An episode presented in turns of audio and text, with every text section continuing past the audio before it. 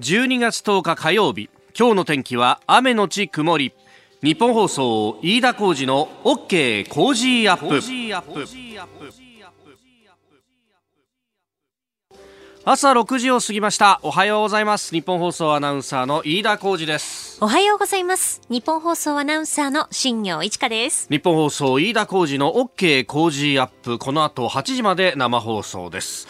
えー、昨日はお昼にもお聞きいただいた方もいらっしゃったでしょうか。あの、私、このハッ、もう、OK Cozy up がですね、8時までで終わって、なんで俺ハッピーって今ハッピーってやつだ多分直前の番宣が影響したのかと。ええー、あなたとハッピーは8時からでございます。はい、あの、OK 工事アップが8時に終わった後にですね、えー、ちょっとだけ仮眠を取って、はい、で、午後1時からの、あの、昨日は、あデイズがお休みで、辛坊治郎さんの特別番組が、ズームそこまでいうか激論ロックンドとい。うものがありましたんでそれにちょっと顔を出すというかですね、ええー、3時間。どころじゃないじゃないですか。3時間どっぷりと、えー、えー、アシスタントという形で、ね、辛坊さんに振り回れ振り回し続けたと。振り回され続けたという感じでしたけど。あの感想もたくさんいただいてましたありがとうございます。ありがとうございます、えー、千葉市緑区60歳の正彦さん。昨日の辛坊さんとのラジオタイムフリーで聞きましたよ、うん、掛け合い本当に面白いっすね。と。もう適当なことを適当に言いましたね。私も適当に返すという結構な無茶ぶりもありましたからね。ひどかったんだよモノマネを振るんだけどさ、えー、雑に振る上にさ、そうですね。えー、じゃあ、あの、あ、まず、じゃあ安倍総理なんつって、まあ安倍総理はね、あの、まさにですね、な こうやったわけなんですが、はい、その後に、じゃあ、つ、続いて、あ、官房長官も来てますね、なんつって。待って待って待って待って。本当ですよ。難しいですよね、なかなか。いつもだと大体、辛坊さんは、安倍総理を振った後に麻生副総理を振るわけよ。で、そう思って口の形もちょっとこう歪ませて用意もしてた。大体ちょっと横に開けば 麻生です。本当だ。ね、なるから、はい、口の形は君大事なんだよ。と思っていたらですね、ええ、菅さんって来て、えっっていうこれ顔面蒼白っていう、ね、どうするのかなと思いましたよ。どうもこうもさ やるけどできないよって話で。難しいですよねなかなかね。で一瞬思ったのは新しい言語はって言おうと思ったんだけど新しい言語はっていうのをが思い浮かば浮かんだのね、はい、でこれってあれちょっと待って言語の発表だけどこれはどっちかっていうとその前の小渕さんだと思ってですね。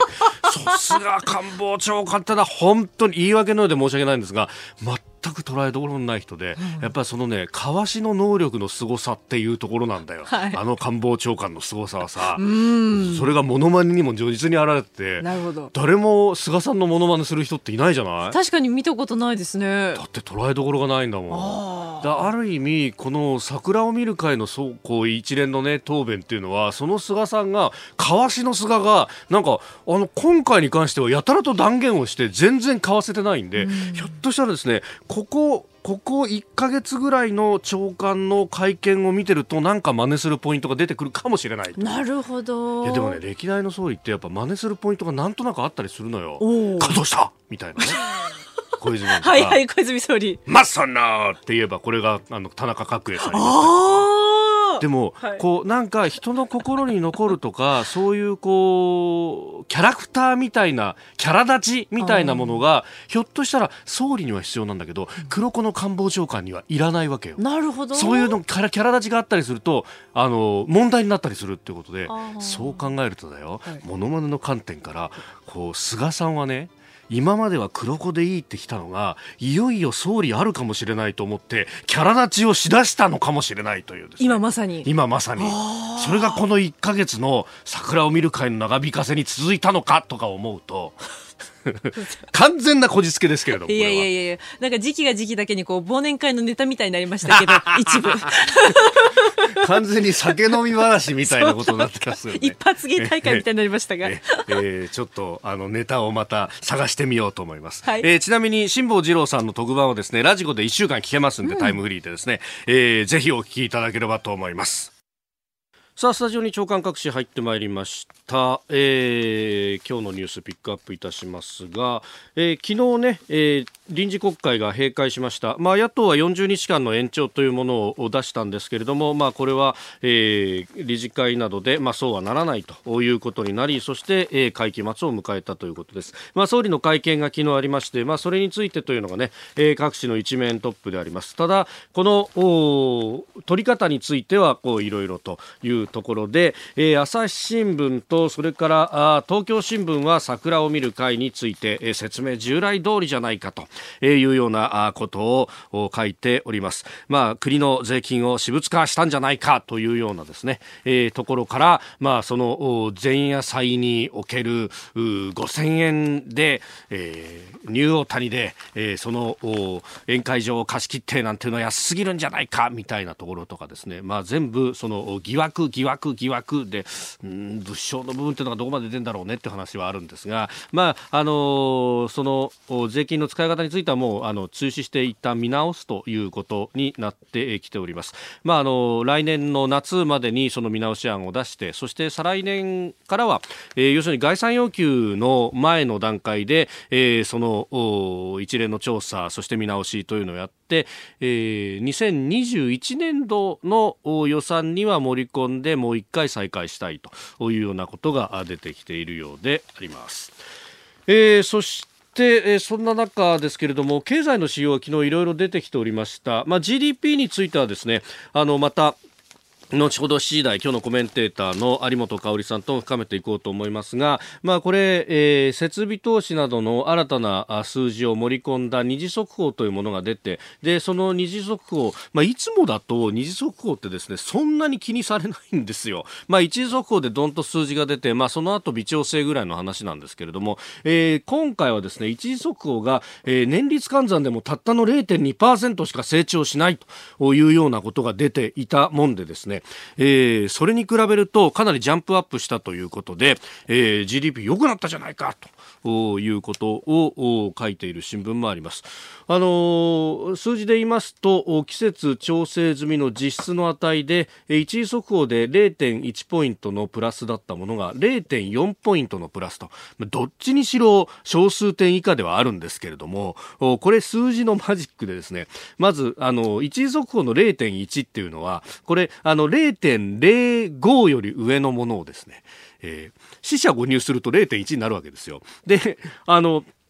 さらにそれを、この成長がそのまま1年間続いたと仮定する年率換算っていうのをやって、大体この年率換算の数字っていうものが見出しに踊ったりするんですが、えー、年率換算でも0.2%しかいかなかったと。要するに 0.05%×4 で0.2みたいなところなんですが、えー、これがですね、えー、今回二次速報になると0.4%のプラスという数字になりましたんで、0.4×4 で1.6%と。で、えー、差し引くとですね、0.2から 1. あ1.8になってますね。え、1.8にものすごい増えたように見えると。まあこれただの数字のマジックということです。で、あの、どこが増えたかっていうと、設備投資がまず増えたというのがあります。で、これよく見ると設備投資が増えたんで相当こう駆け込みもあったみたいな話があるんですが、えー、個人消費もですね、7、9月期は確かにちょっとだけ増えていたということがあって、、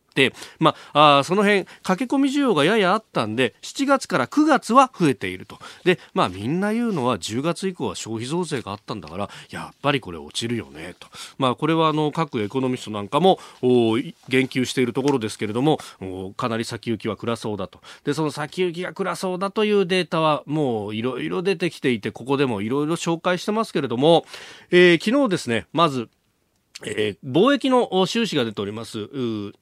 10月の国際収支状況というのが財務省から発表されました。10月ですから消費増税があった後の1か月間で、えー、どのぐらいの貿易の収支があったのかということでいうとですね、えー、経常収支で1兆8168億円の黒字、えー、そして、えー、その中で貿易収支を見ると、えー、7137億円の黒字黒字に転嫁したと。まあこれがいいことのように書くところもあるんですけれども、えー、貿易中ものは、まあ、輸出と輸入を差っぴいたという、まあ、値ですよね。で、えー、輸出の方が多ければ、えー、黒字になると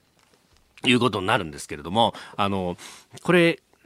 昔からな社会の授業とかで教わったのは日本は輸出大国なんだから輸出して金稼がなきゃなんないみたいなことを言うんですが実はあの輸出入があ GDP に与える値っていうのはですね、えー、せいぜい2割ないぐらいという、えー、今はどちらかというとこの日本は、えー、内需でえー、内需を回すことで、えー、経済を回しているというのが実は実態であります。GDP の6割は個人消費が占めるというふうにも言われておりますので。じゃあ、あのー、もう貿易の値というのがそれほど経済に影響を与えなくなってきた。特に黒字であっても赤字であっても実は中立なんだっていうのがですね、えー、経済学的には言われてるんですけれども、えー、これが黒字になったというのが、えー、あまりを手放しで喜べないというのがですね輸入がガクッと減ってるんですよ。で輸入が減ってるっていうのはあのー、国内の需要が縮小してるんで海外から物持ってこなくても全部賄えら賄えるようになってしまったという部分が、えー、大きいのではないかと言われてます。でもう一つ景気ウォッチャー調査というのも出ました。これあの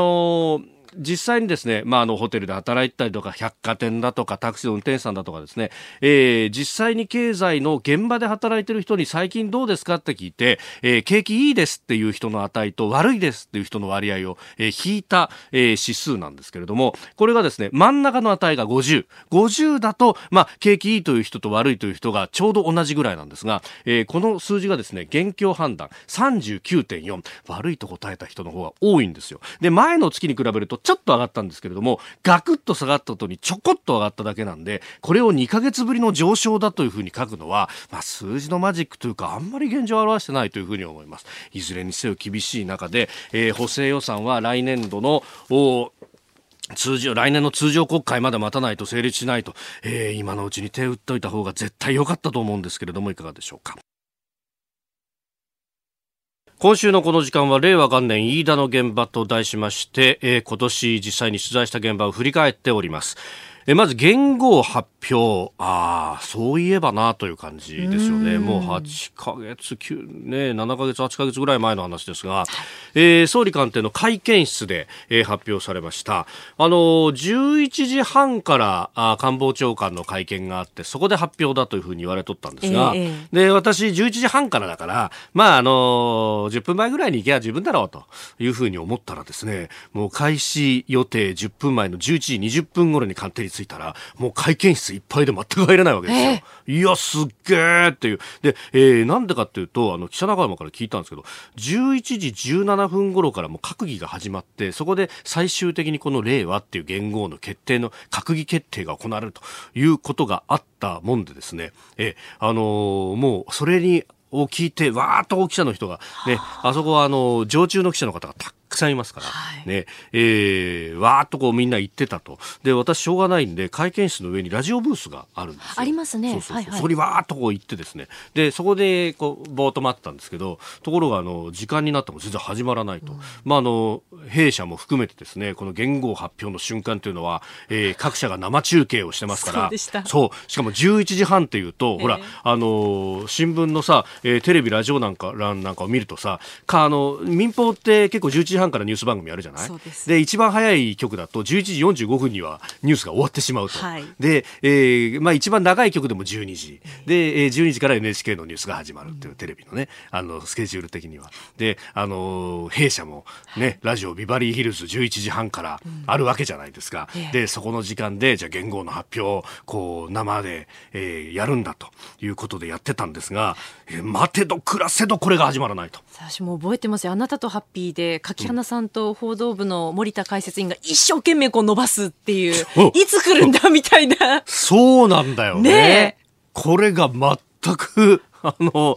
来なくって、で、大体会見って時間通り始まるのに、俺全然長官来ねえぞと。うん、で、ちょっとあの会見室もざわつき出したりなんかして、いや、これは何かあったんじゃないのかとか、いや、土壇場で誰か反対して、閣議決定ってものは、あれ、あの、全員一致なんですよ、閣僚の。だから、誰か一人が反対とかしようもんなら、そこで止まっちゃうぞとか、え、でも、誰か反対するようなこれネタじゃねえだろみたいな話で、そんな、郵政民営化とかとは違うからさ、え、じゃあ何、総理が首飛ばしてその人の分反骨つくの？みたいなね。いろんな憶測が飛んだんですけどなんか後からこれ聞くとそのあの、閣議決定をする。でその後お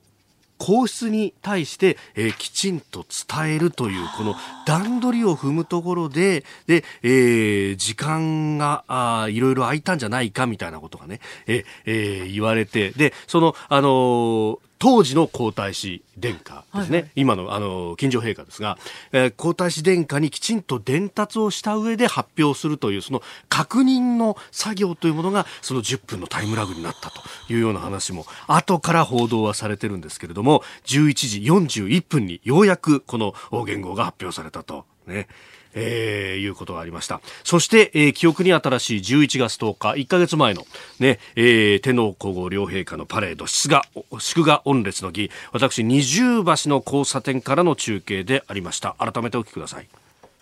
今二重橋の交差点に天皇皇后両陛下がお出ましになりました。より一層小旗が振られています。万歳三唱の声も聞こえます。笑顔です。笑顔です。西日を浴びてちょっと眩しそうにしましたが天皇皇后両陛下笑顔で手を振っていらっしゃいます。素晴らしい光景です。すごい歓声が後ろでも上がっています。この皇居正門そしてこの二重橋の前しずしずとその車がゆっくりと前へと向かってまいります。今後ろに私の後ろに聞こえてまいりますのは陸上自衛隊の東部方面音楽隊。この中には前回の平成の祝賀御列の儀でも演奏した方が2人いるということであります。今最後の白バイが出ていくというところで、この二重橋前をすべての車列が通過してまいります。二重橋前からは以上です。いやこれはもうものすごい歓声と、うん、そして私、あの12時前ぐらいに行って、これ、あのパレード自体は3時頃だったんですけれども、もう人いっぱいでね、えー、12時の段階でも入場規制が起こるぐらいの感じで、ええー、たくさんの方がいらっしゃいましたね。いや、その盛り上がり、あ思い出してくるなという感じもあります。はい。えー、今朝はあ4月1日の言語発表、そして11月10日、祝賀御列の儀の現場を振り返りました。さあ、7時台はコメンテーターの方々とニュースを掘り下げてまいります。今朝のコメンテーター、ジャーナリスト、有本香里さんです。おはようございます。おはようございます。よろしくお願いします。ます今朝も寒くて。そうですね。ね、うん、現在、有楽町気温7.7度となっております。うん、ねこれだけ寒いともうね、体が縮こまっちゃうような感じそうですね。まあでも12月ですからね。ね、うん、なんか本当、あの、秋がなくって夏からいきなりこっちに来たっていう、ね、そうですね。えー、つい最近までなんか結構、暑いわけじゃないけれどもね。そうなんですよね、うん、20度以上ある日なんかもありましたからね。コートはいらないなんていう日もね、ね、結構あったのに、えー、体調大丈夫ですか？ええ私はおかげさまで。お二方は？いやなんか喉がずっと痛かったりとか、ね、ちょっと意外がしますね。鼻声だったりとかね。お仕事柄ねやっぱり喉とかはちょっとね気をつけなきゃいけない。といけない、はい、はい、今日も一つよろしくお願いいたします。よろしくお願いしますリスナーの皆様にプレゼント。働く人の心を育てる月刊誌「モラルビズ」300円今なら1冊無料で差し上げています。職場の風土を変えたい。上司や同僚部下との人間関係を良くしたい。ビジネス現場で直面する課題解決方法人間力を高めるヒントが満載。ものを作るだけじゃつまらない。人を作る企業を応援したい。公益財団モラロジー研究所発行モラルビズ。詳しくは日本放送飯田浩司の OK 工事アップホームページのバナーをクリック。モラルビズ12月10日火曜日時刻は朝7時を過ぎました。改めましておはようございます。日本放送アナウンサーの飯田浩司ですおはようございます。日本放送アナウンサーの新業一華です。あなたと一緒にニュースを考える飯田浩二の OK 工事アップ。7時台はコメンテーターの方々とニュースを掘り下げてまいります。今朝のコメンテーター、ジャーナリスト、有本香里さんです。おはようございます。おはようございます。有本さんには番組エンディングまでお付き合いいただきます。では最初のニュース、こちらです。7、9月期の GDP 改定値情報修正。内閣府が昨日発表した7、9月期の GDP 国内総生産の改定値の物価変動を除いた実質は速報値から情報修正され前の期と比べて0.4%増。年率換算では1.8%増でした。最新の統計、法人企業統計が出ましたが、設備投資が伸びたと、企業の設備投資が伸びたんで、うん、えー、速報値の年率0.2%増から大きく上方修正となっております。ます。うん、とはいえと。はい。あの、まあ、これ設備投資が伸びたっていうのは、はい、まあいいことだとも言えるんですけれども、まあしかしやっぱり、うん、あとその、まあ景気のね、あのまあ現状を知るための指標っていろいろありますよね。はい。であのその景気ウォッチャー調査なんかでも改善されているという数字は出てるんですけれども、はい、まあ、とはいえ例えばその倒産件数は3か月連続増加してるとかですね、はい、そんなに町場で例えば、うん、良くなってるねっていう実感がに満ち溢れてるっていう感じはないと思うんですよね。うとどう感じです？ねどちらかというと、あんまり、なんか、ちょっとどんよりしてるかな、みたいなね。ねまあ、雨、土砂降りまでいかないけど、んなんか、ピーカンって感じではなくてね。今にも雨降ってそうだな、みたいな感じの。そうそう。それでね、うん、その、まあ、増税前の駆け込みってあったじゃないですか。はい。あまあ、いろいろ物を買うということに関して言うならばね。えーえー、で、それが、どーんともっと落ち込むかと思いきやそうでもなかったっていうか言うね、うんうんうん、そういう状況ではあると思うんですけどでも私はね、はい、やっぱり10%に増税した、このマイナス影響っていうのが出てくるのはこれからだと思うんですよね。えーえー、で来年に入って、まあ、一応ね、はい、そのオリンピックに向かうということで東京を中心にしてまだまだある程度景気のいい状況というのは続くと思うんだけれども全国的にはやっぱり厳しくなっていくと思いますね。でその辺がこうじわじわ効いてくるっていうような状況になってくるとこれもまた政治模様に反映されると思う。うんあの他のニュース項目でもまた触れることになると思いますけれどもね、はい、じゃあこれでその解散総選挙のタイミングとかそういうものにはやっぱり影響しますよね。うん。まあこの政権の、うん、まあ、支持が、うん、まあ、あのさほど落ちないというところも、はい、結局その、経済の面あるいは雇用のところっていうのを、まあ、支えたというのはね、結構言われますもんね。そうですね。まあ、その雇用環境というのは改善されているとは言えるんでしょうけれども、うん、でもそのお給料が上がっていってね、はい、まあ、本当に景気がいいというふうに実感できるという状況にはなってなくて、それからやっぱり政権側として今一番多分痛いのは言われて痛いのは、はい、そもそもそのこの7年間の、まあ、安倍政権アベノミクスが目指したものっていうのはデフレ脱却でしょ、はいしたと言えないですよね、胸張って。うん、うん、うん。本当微妙なところまでしてきてない、ね。ね。やっぱこれは大きな問題だというふうに思いますよね。それからつい最近ですね、あの、菅官房長官が、はい、あの、日本のインバウンドっていうのをもっとその成長させていくために、えー、っと、日本各地50で50ぐらいのね、まあ、いわゆる最高級ホテルですね。これを、その、はい、まあ、あの、が建設されるように、えー、財政投融資だとかそういうものを活用していくんだということを言われましたね。はい、で目指すところは10年後に6000万人ですか？ああ、訪日外国人客数。訪日外国人客数ね。で、これは日本の人口の半分ですよ。はい、で、例えばそのフランスだとかスペインに比べればまだ少ないじゃないかっていう声もあるけれど、ええ、いやいや、陸続きでね、隣の国から入ってこれるっていう国とは状況違うわけで、うんうんはいえで各地でそのオーバーツーリズムの弊害っていうのも言われてる中でねこれこれ以上伸ばす、はい、それから私もまああの随分指摘してきたんですけれども日本にあんまり乗降客来てないからお金あんまり落ちてないんじゃないの？みたいなね。ことを回復あの要するにそれの問題解決のために高級ホテルを、っていう話はわかるんですけど、うん、入れ物作ったからって大金使う人が来るわけでもないわけですよ。はい、で何が言いたいかというとですねそのつまりこのインバウンド政策以外にじゃあ成長戦略って言われるものはあるんですかというとちょっとやっぱりそこがはっきりしないというのがこのアベノミクスの最大の反省点じゃないかと思うんですね。第三の矢っていうのが、はい。きちんと放たれていないし、うん、じゃあ第三の矢はどこに向かって放つんですかっていうのがどうもやっぱりはっきり見えてこない、うん、だからこれをやっぱりはっきりさせないと、本当の意味でのその景気回復とかねデフレ脱却とか成長みたいなものはちょっとやっぱり厳しいんじゃないかなというふうに言わざるを得ないですよね。おはようニュースネットワーク。東京有楽町日本放送キーステーションに全国のラジオ局21局を結んでお届けいたします。時刻は7時11分を過ぎました。おはようございます。日本放送アナウンサーの飯田浩二です。今朝のコメンテーターはジャーナリストの有本香里さん。取り上げるニュースはこちらです。安倍総理憲法改正について改めて決意表明新たな国づくりを力強く進めていく。その先には、憲法改正があります。まあ、必ずや、私たちの手で、私自身として私の手で成し遂げていきたい。こう考えています。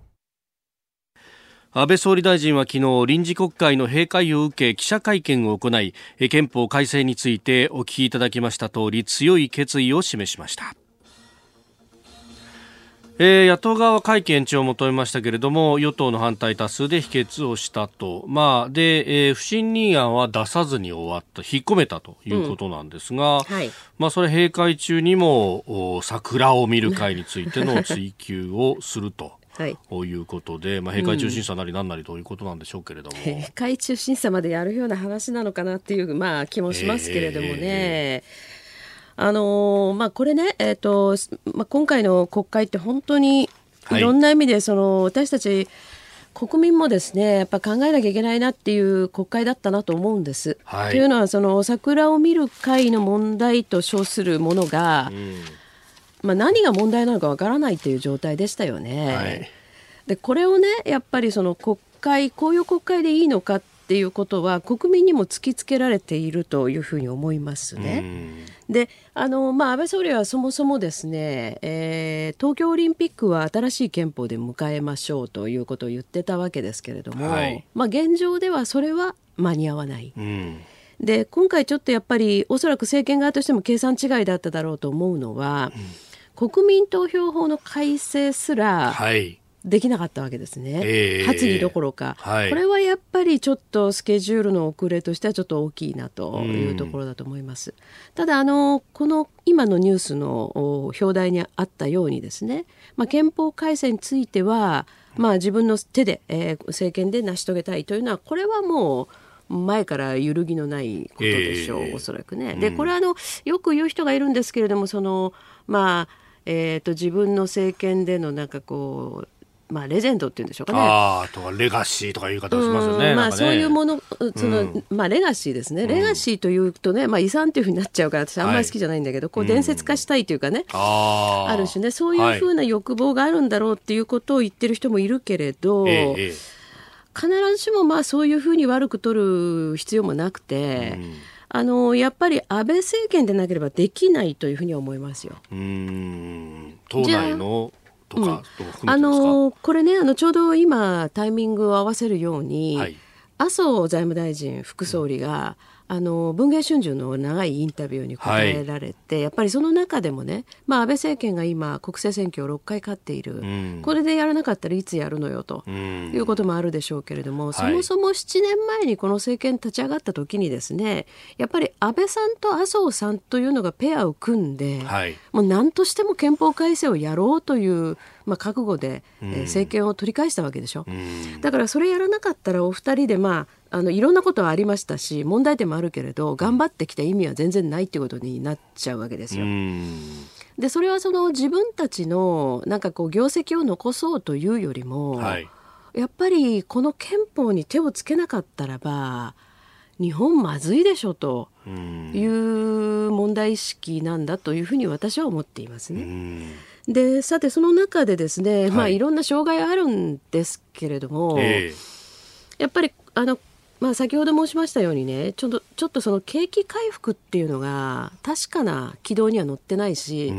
来年の、まあ、春ぐらいになってくると、はい、ちょっとやっぱりいろいろなこうなんていうのマイナス要因というのがより見えてくるんじゃないかと思う、えー、でその東京オリンピック終わるとね、下半期になるとなおさらっていうところもあるでしょうし、はい、だからそういう意味で早い時期での解散総選挙っていうのはあるのかなと。なぜなら今の状況だと国会全然進みませんからね。はい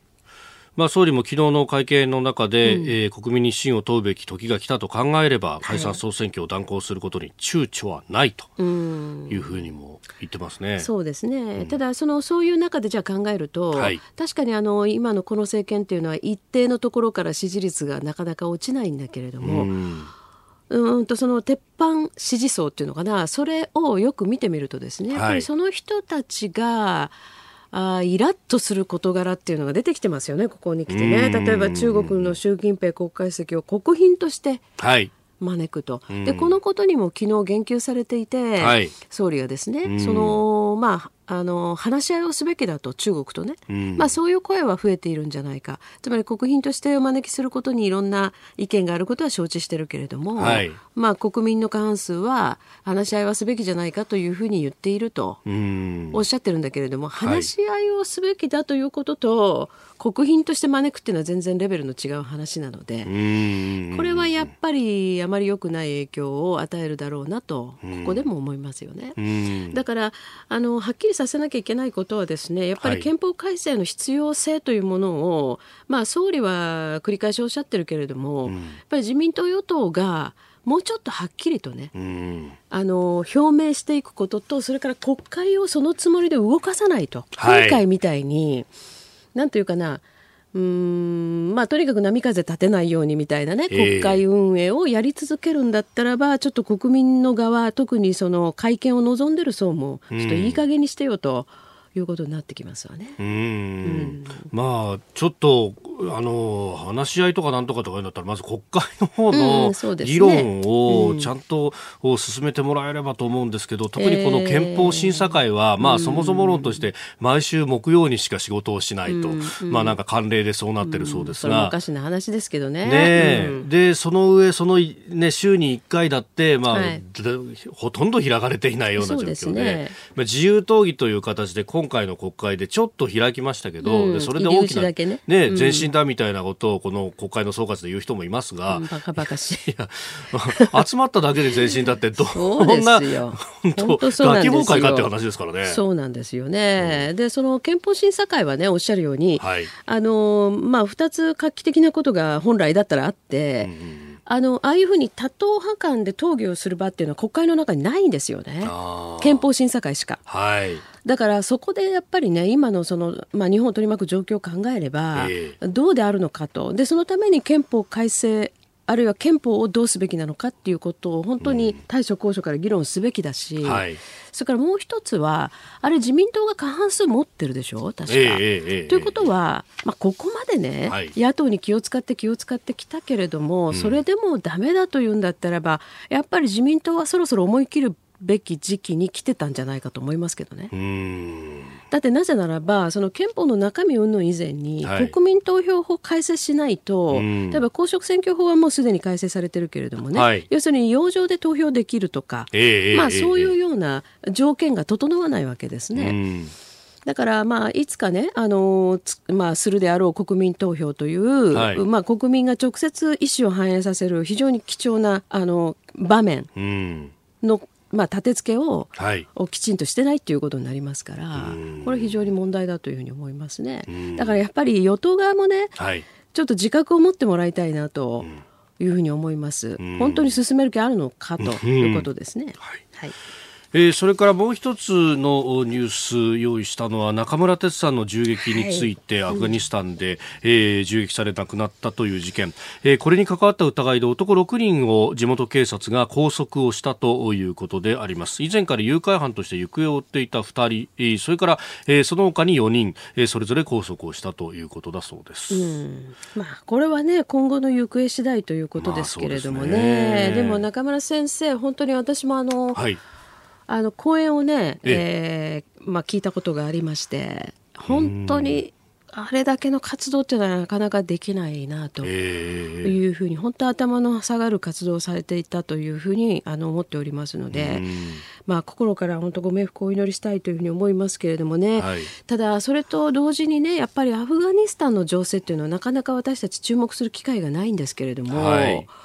本当にちょっとその複雑化、うん。あの様相を呈しているし、はい、あのまあ、イスラム国と言われる勢力ですね、えーはい、これがその地域によってはあ結構その力をうん、まあ、伸長させてるっていうんですかね、はい、そういうふうなあのことを言う方もいらっしゃる。ねうん、であのタリバンとも対立をし、ね、まあ、もちろん地元政府とも対立をしていると,、えー、対立してるということですよね。まあ、だから本当にあの辺りっていうのは昔からね、はい。なんというかとてもそのほらいろいろこうお交差するところじゃないですか。えーえーえー、まあ長年ねあのーはい要するに、まあ、旧ソ連時代にねソ連が侵攻して以来、うんね、もうずっとここはあの紛争地域なんですけれども、はい、まあ本当にねアフガンのあたりが平和になってくれることをまあ願いたいですよね。まあそれがねテロリスト養成の温床にもなっているなんて指摘もありますもんね。えー、えーということで2つのニュースを取り上げてまいりました。この時間、えー、ジャーナリストの有本香里さんとお送りしてまいりました。日本放送でお聞きの方この後も有本さんにお付き合いいただきます。おはようニュースネットワークでした。今朝のコメンテータージャーナリスト有本香里さんです。引き続きよろしくお願いします。よろしくお願いします。続いて教えてニュースキーワードです。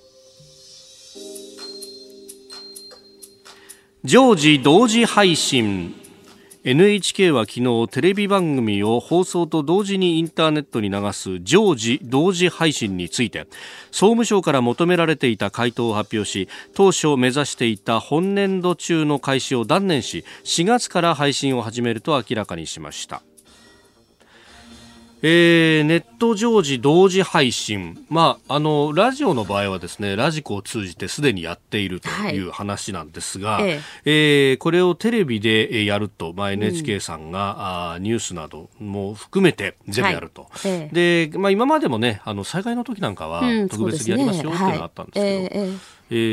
えー、これをやっていくということですが、うん、民業圧迫につながるんじゃないかというような批判も出ておりました。まあ、これはそうですよね。あの NHK と民放各社というのは全然そのビジネスモデルが違うから、はい、NHK の場合は要するに、まあ、ネット同時配信をやって、はいえー、ネットにつながる端末からすべてお金を取ると、はい、いうことがまあ堂々とできるという点でねこのネットの同時配信をやった方が得なわけですよね。だけど、あのまあ、民放のテレビ局というのはやっぱりスポンサーとの契約の関係があるために、はい、これネットで同時配信してしまうと、それ崩れちゃうっていうところありますもんね。うん新たにそこを織り込んだ形で契約ができるかどうかっていうことになってくるでしょうし、えー、それともう一つはですねあのおそらく気になるところは、はい、これ権利関係がどうなるのかっていうことですよね。あのネットの場合は世界中で見れるっていうメリットはあるんですけれども、はい、今までその、えー、っとまあ、日本のね特にテレビ映像というのは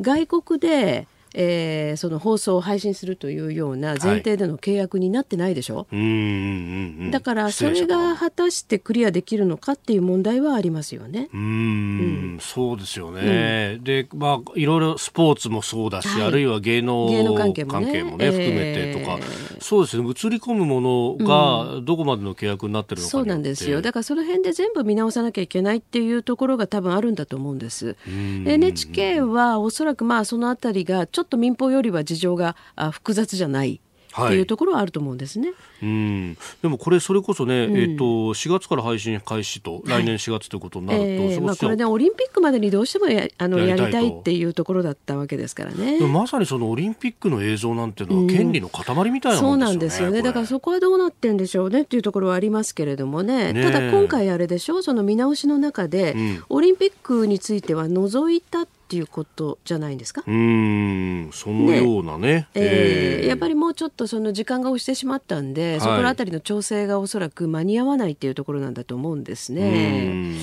ただですね、まあ、私はこの、まあ、NHK に関して言うと、はいいろいろ割合に批判的な立場で今までももの言ってまして、うん、で今回、その NHK の、ね、会長人事、はい、えー、次期会長に、えー、みずほファイナンシャルグループの元会長の、はい、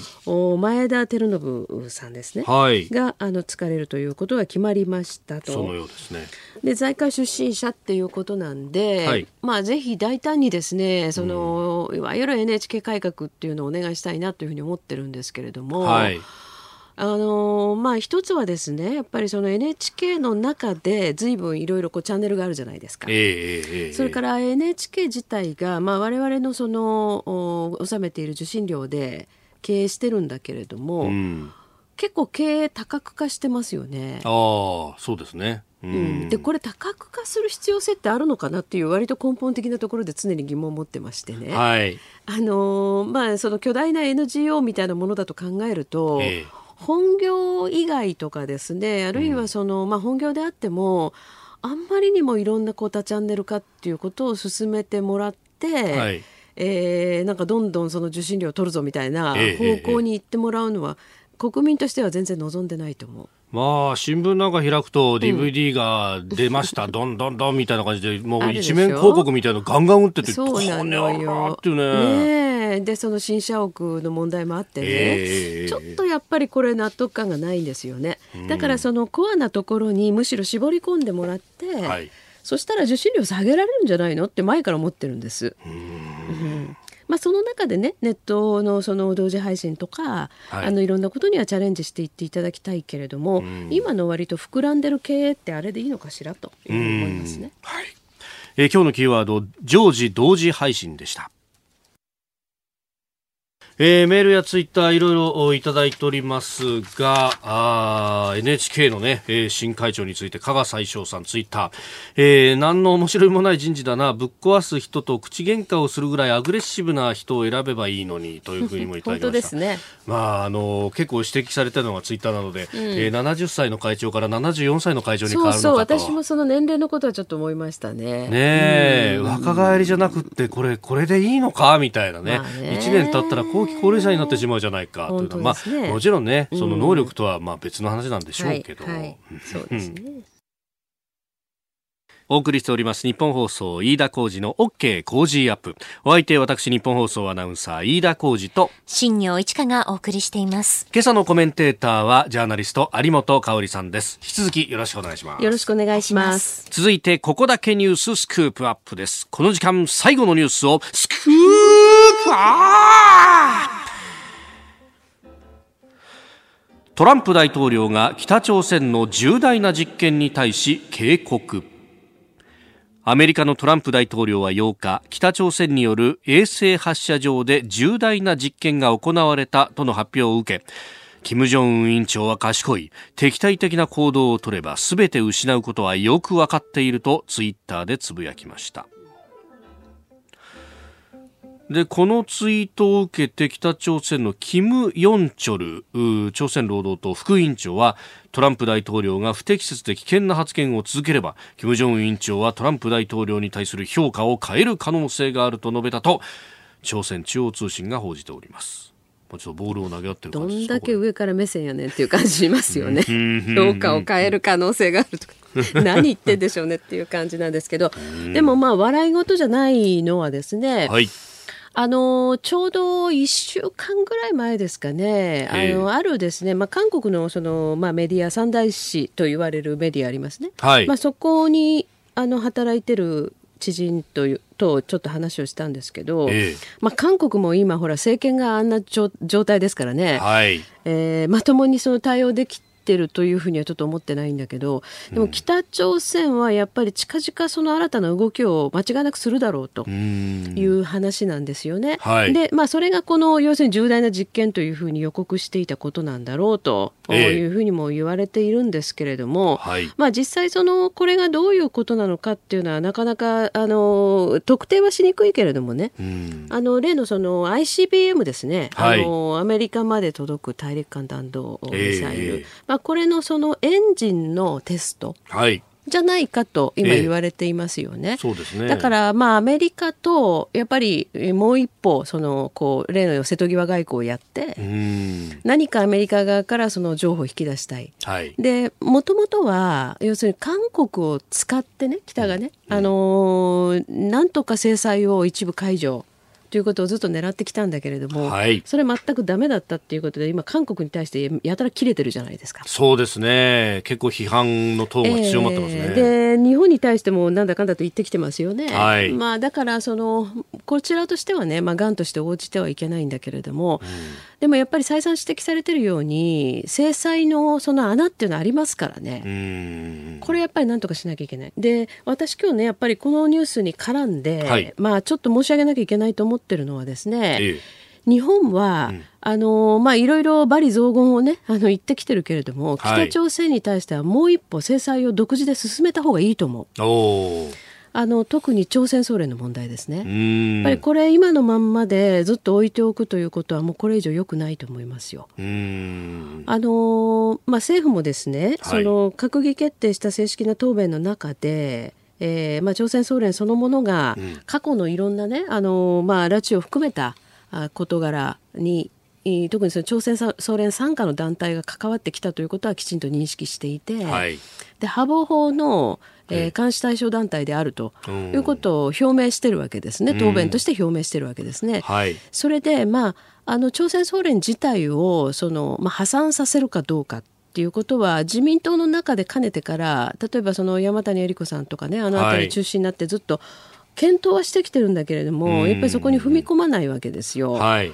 だけどそろそろいいんじゃないかなというふうに思いますね。えー、というのは結構日本国内であの自由な活動がやっぱり私はちょっと目に余るというのかな。そういう感じがを受けてます。でねあの、まあ、これはその破産させてしまうとね、任意団体だから、えー、あのまた他のところに逃げて別の団体立ち上げるだけじゃないかっていうことを言う人がいるんだけれどもあるいはその破産させてしまうとね、はい、えー、まあ、あの日本が要するに今までお金を入れたこれ戻ってこないよってつまり持ってる債権を回収できないよっていうことを言う人がいるんだけれども、はい、そんなものもう帰ってきやしませんよ、うん、現状を見れば。ええ、で破産させることによってやっぱりもっと情報開示は進むと思いますね、過去のことも含めてね。はい、ですからそれこうそろそろやっぱり本格的に考えるべきだというふうに思う。で北朝鮮相当反発してくるでしょうけれども、はい、でも今以上の向こうもカードは切れないと思いますよ。え、うん。まあ制裁とか経済的にも行き詰まってるということがある、うん、そうするとどこに活路を求めるかっていうところで、アメリカに期待したけどだめだと、まあ、そうなってくると最後は日本だって狙いを定めてきますもんね。そうです、ね、で最初からやっぱり日本なんですよね、お金出せるのは日本だっていうふうにトランプさん言い切ってるわけだし、はい、で、まあ、現政権はねあの日本の,、まあ、あの安倍政権は、うんえー、アメリカのトランプ政権とはいろいろ緊密に連絡は取り合ってはいるんでしょうけれども、はい、でもしかしね、今年のゴールデンウィークに、うん、あの毎年議員方が拉致被害者のご家族と一緒にワシントンに行ってるじゃないですか。はい、そこであのこれは、えー、松原仁さんから聞いたんですけれどもあのポッティンジャーさんとを、まあ、面会をしたと。はい、で、えー、っと彼は最初にですね、ええ、その、日本国内の朝鮮総連に関して、え日本が、まあ、言ってみればそのチューブラリーな状態であんまりその実効性のあることをやってないというようなことについて、なんでなの？とい。う疑問を呈したというんですよね。えー、うん、安全保障担当の大統領副補佐官、大統領副補佐官ですね、はい、えー、っとあの国家安全保障会議のメンバーでも確かあるんじゃないですか、えーえー、そうですね、えー、はい、それとその要するに個人制裁ですね、うん、あの、うん、まあ、北朝鮮当局とつながりのある日本国内にいる人物に関して、はい、その個人に対する制裁的なね、うん、えー、措置を日本政府が取ってないのはなんでなんだと。うんうんうんうん。穴があるじゃないかと、いっぱいあるじゃないかと。はい、あの疑問を大きく呈していたと。であんならばやることいっぱいあるわけですよ。だからそこら辺りをやっぱりもうそろそろもうちょっと踏み込むべきでね、はい、そのまあ条件なしに向こうと会談するんだと総理は一旦ボールを投げたけど、えー、全然ノー反応なんですから。はい、ね、そろそろ、うんと思いますけどね、まあ、あの国連の制裁パネルにいらっしゃった福倉克久さん、本にも書かれてますけれども、はい。はい、日本にもその、あの抜け穴の企業であるとか、はいはい、そういうルートってものはいっぱいあって、いっぱいあるってね、古川さん、前から指摘をされてますもんね、そうですよね、まあ、外務省、腰が重い、あの非常に不備が多すぎると、はい、えー、経産省も含めて、貿易の面でも、まだまだやれることはいっぱいあるのに、ほとん。どやってないじゃないかと。そうですね、だからまあそういう点をね、あのもう一つ一つ、ちゃんと実行に移していくっていうような態度を見せないと、全然北朝鮮は日本の例えば拉致問題にしても何にしてもね、はい、日本側の望むことに対して真面目に答えようなんてことはこれっぽっちも多分思ってないと思いますよ。確かに、うん、あのここ2年前3年前を考えると、うん、圧力じゃないと動かない国っていうのは、分かりましたでしょ、うん、そうですよね、うん、圧力要するに軍事的な圧力もあのオプションもあり得るという圧力をかけ、はい、で今までにないだけの制裁をかけて、うん、ようやく外に出てきたわけじゃないですか。ね。だからまあそれもう一回やっぱりその原点に立ち返るべきだというふうに思いますけどね。はい。えー、北朝鮮に対してのお話今日のスクープアップでした。